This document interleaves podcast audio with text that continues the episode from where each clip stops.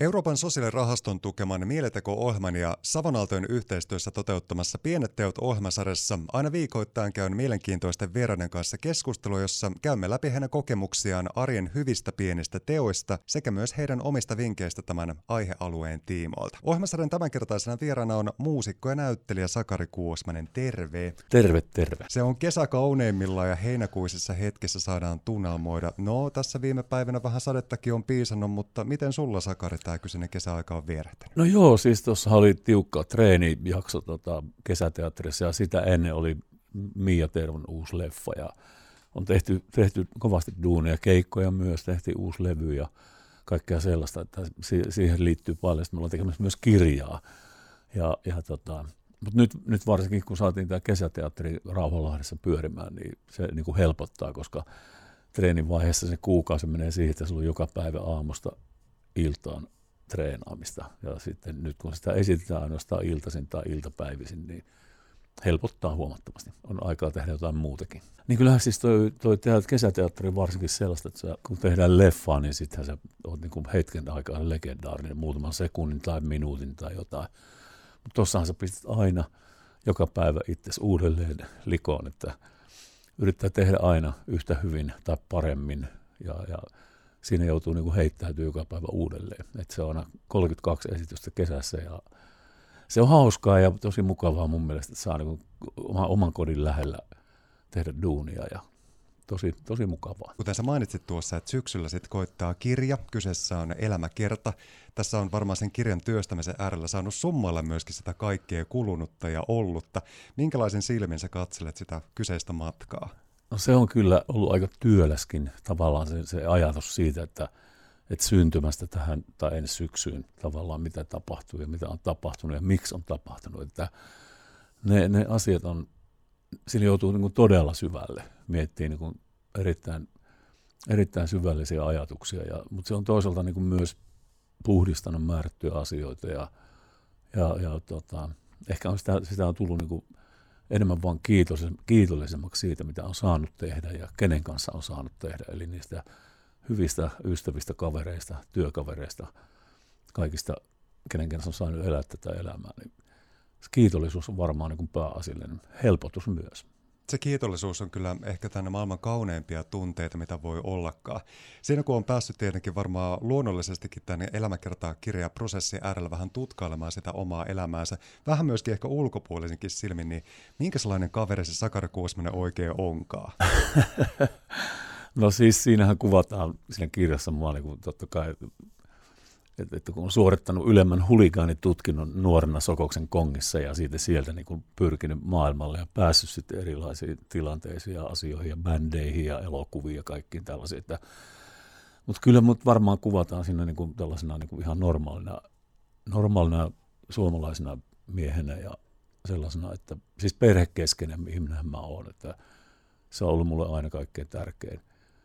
Ja tietenkin hyvät ystävät ja niin kuin hyvät asiat elämässä. Että vaikka, elämässä mä oon kohdannut myös niin kuin monenlaisia, monenlaisia pahoja asioita ja kaikenlaisia on tapahtunut kovasti, varsinkin silloin nuoruudessa. Niin tota, se, että on sieltä kuitenkin niin kuin selvinnyt ja päässyt, päässyt tavallaan toteuttaa itseään sellaisena kuin on. Mä just luin tai katsoin Dokkarin aivotutkimuksesta ja siinä korostettiin sitä, että miten ihmisen täytyisi leikkiä ja täytyy, pitäisi, pitäisi hauskaa ja, ja urheilla ja jotenkin siinä sanottiin, että sellaiset ihmiset niin elää pidempään, niin mä elän varmaan 300-vuotiaaksi, koska mä olen leikkinyt ja pitänyt hauskaa ja, ja pelannut ja tehnyt kaikkea. kaikkea. No tuonne tuli toi, toi 300 nyt tämmöinen läppä, mutta totta kai sitä ihminen toivoo, että sitä eläisi pitkään ja ja tänäkin aamuna pelattiin jääkiekkoa tuossa ja, ja, sitten Hanna Partaselta yksi lihapiirakka ja K-kaupasta yksi Vitamin Well juoma ja tässä ollaan juttelemassa. Kiitos, että saan olla. Tämä on niin kuin, tätä hienoa, hienoa elämää. Kyllä siis sitä kirjassahan mua ei kuvata muuta kuin sellaisena, mitä mä oon. Tuo Tommi Saarelan kirjoittama elämäkerta Sakari Kuosmanen Ihana elämä, se julkaistaan lokakuussa ja siinä tosiaan kerrotaan vähän tarkemmin sun elämän moninaisista vaiheista. Kun mietitään sitä ihanaa elämää, niin minkälaisista asioista se sun näkökannalta oikein muodostuu, Sakari Kuosmanen? No tällä hetkellä varmaan silloin, kun mä levytin tämän kappaleen, tämä on Tegelmanin Pekan, Pekan biisi, tämä ihana elämä, sitä esitetään keikolla vieläkin, se on semmoinen slagere, jota varmaan mä esitän niin kauan kuin henki pihisee. Ja mutta siis ihana elämä on mulle sellainen, että siis La Dolce Vita, ihana elämähän on tällainen niin kuin käsite, jota on pohdittu historiassa, ihmisen historiassa tullaan varmaan pohtimaan, niin kuin, että miten sen saavuttaa ja mistä se niin kuin, muotoutuu, mistä voi tulla ihana elämä. Varsinkin näinä päivinä se vähän tuntuu olevan karkailevan välillä. Tuolla, tuolla niin kuin, tämä maailman tilanne vaan viestää ihanaa elämää vähän niin kuin kauemmaksi, mutta sitten toisaalta – kyllä mä uskon, että sen saa niin sellaisista pienistä teoista, kaikista siitä, mitä, mitä pystyy päivisin tekemään, hyviä asioita, pikkuasioita, kohtaamaan ystäviä, kavereita, perhettä, koettaa auttaa, tehdä hyviä juttuja. Kyllä mä luotan siihen, että sieltä se niistä, niin kuin Aapeli on sanonut, että onnen pipa, pipanoita kerätään ja niistä saattaa jopa tulla hieno päivä ja sitä mukaan hyvä elämä, ihana elämä rakentuu. Mitkä on ollut puolestaan, Sakari Kuosmanen, sulle niitä hetkiä, joiden avulla sä oot oppinut jotain uutta kenties itsestäsi tai saanut kenties niistä haastavista kokemuksista tai hyvää itsellesi? Kyllä varmaan niin kuin sellaiset, jotain tällaisia sairauksia on, on tapahtunut, tai sitten kun esimerkiksi jouduin lopettaa jalkapallon pela- pelaamisen, kun tuota, polvet meni niin huonoon kuntoon. Sitten toisaalta mulle laitettiin taas uudet – New Generation-nimiset tekonivelet polvia, nyt mä pystyn pelaamaan jääkiekkoa ja voisin varmaan pelata jalkapalloa, mutta tällaiset niin kuin masentaa ihmiset. Ne on tietysti vähän pieni masennuksen aihe, että monilla ihmisillä on. Mutta niistähän pääsee mun mielestä aina yli, yli sillä tavalla, että kun on periaatteita, eli, eli aamulla kiitetään yötä, illalla kiitetään päivää, että kaikki on mennyt taas hyvin ja saanut elää sen – päivän tai sen hetken. Et mun mielestä se asenne ei varmaan auta kaikkiin, eikä ole auttanut kaikkiin, vaikka va, niin kuin, va, va, tällaisen, tällaisen niin kuin, no, vaikeisiin hetkiin.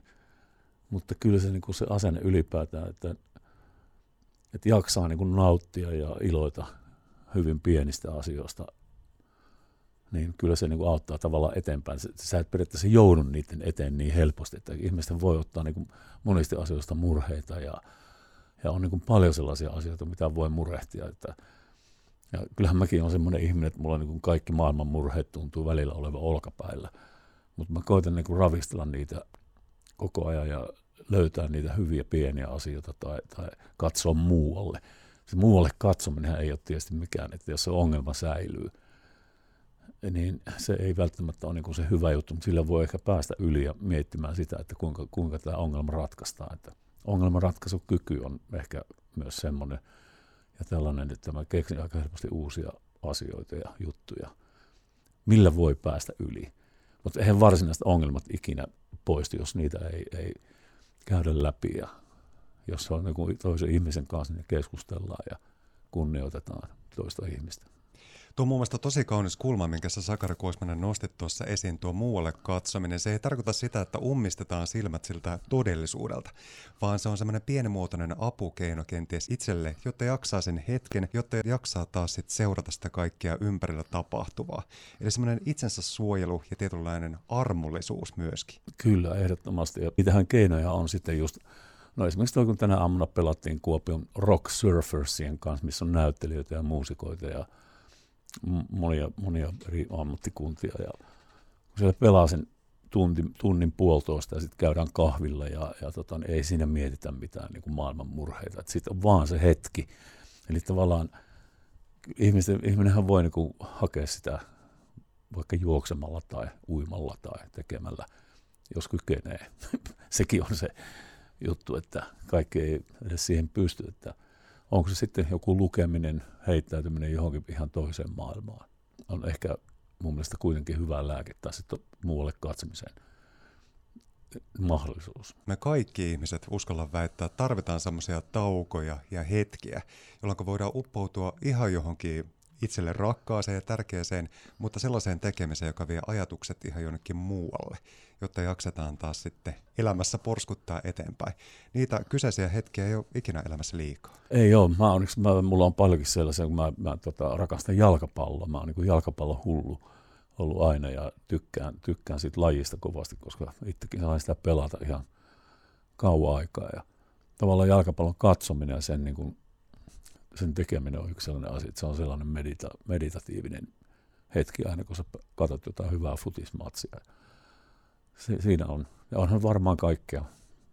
Nykyään mä oon katsoa tämmöistä purjehdus, race, niitä hienoja veneitä, missä on semmoista kauheat uudenlaiset välineet ja kaikki sellainen. Tietysti kaikki uusi tietenkin kiinnostaa. Että. Suhtautuu ehkä siihen elämään silleen avarakatseisesti ja innolla ja intohimolla haluaa oppia uutta. Kyllä. Täten pysyy mieli virkeänä ja jaksaminen on myöskin sitten koko ajan parempana. Näin on. Jos mietitään niitä sellaisia elämähetkiä, mitä sä oot saanut vaikka esiintyjänä ja taiteilijana tarjota yleisölle, niin minkälaiset hetket sulla on ehkä ennen kaikkea jäänyt päällemmäisenä mieleen näistä kaikista moninaisista vuosista? No onhan niitä paljon tietenkin ensimmäiset elokuvat Kaurismaan kanssa me yhtäkkiä niin kuin Sleep Sleepers yhtyöstä ja Grand Slamista siirrytään niin kuin tekemään leffoja.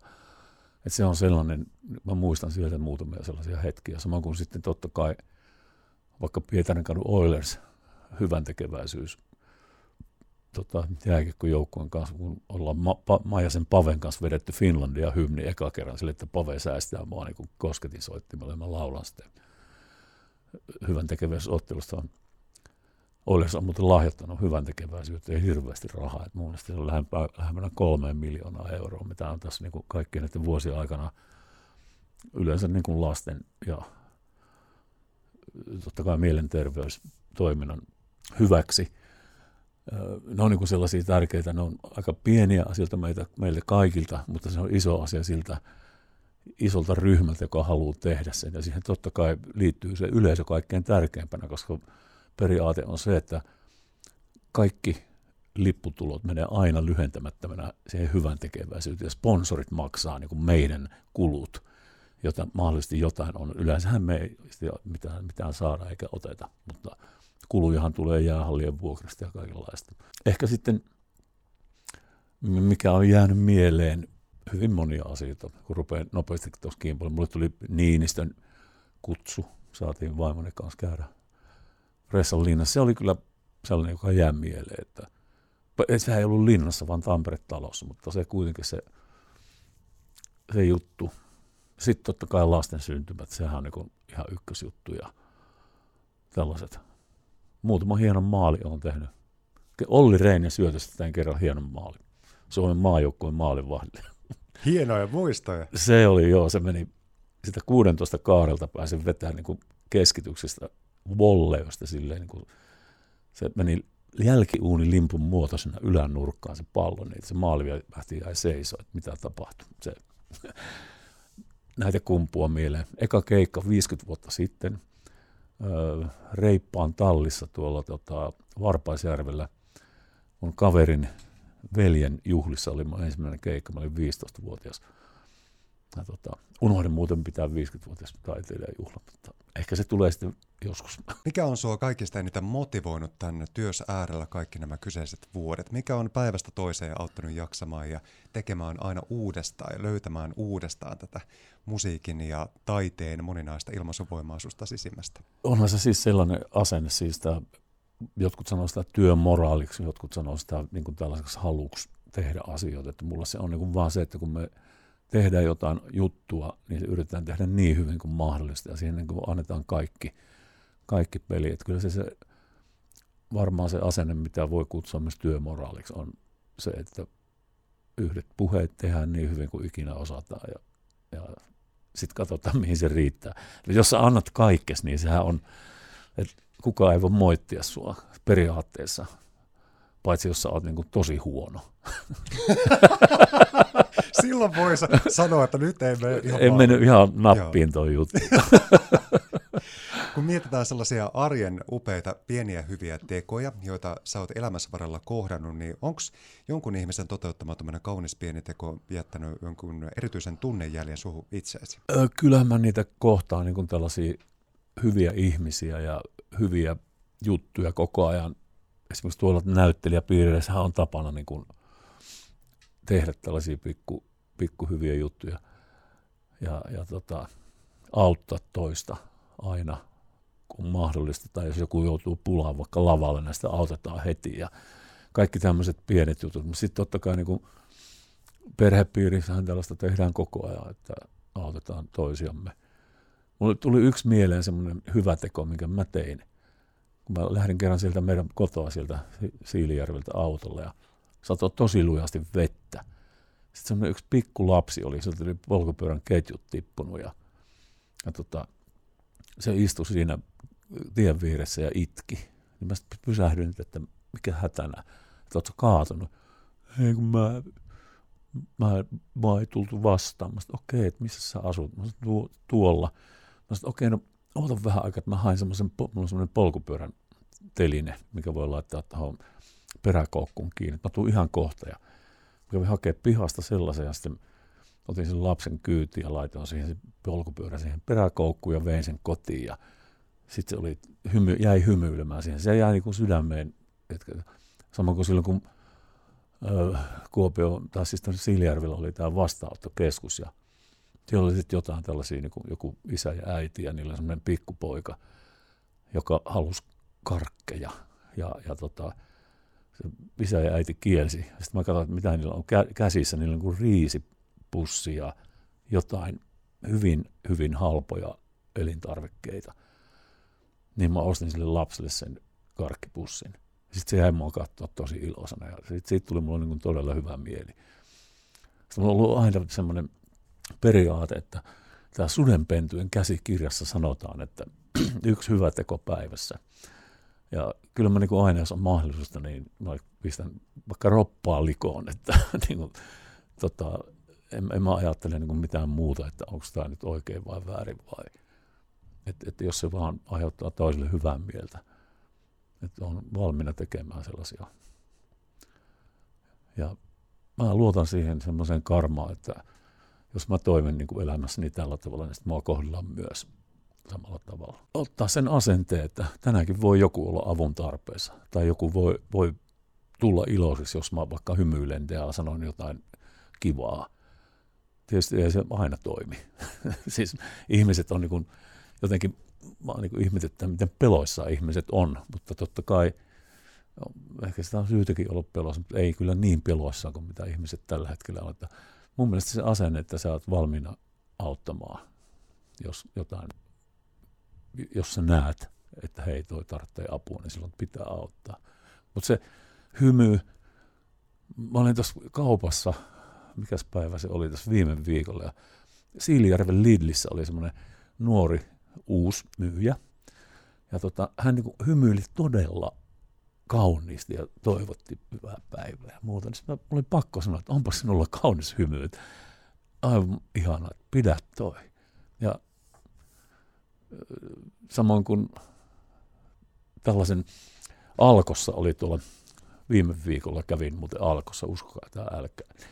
niin tota, ensi ilta bileet oli ja sitten päivärana siellä Sittarin alkossa oli semmoinen niin nauravainen e, nuori naisihminen. Se niin kuin puhui tosi sellaisella ihan, ihanalla äänellä ja, ja piti niin kuin sellaista niin kuin iloista ilmapiiriä siinä. Niin Mulla oli pakko kysyä, että oletko niin kuin nauttinut teidän tuotteita?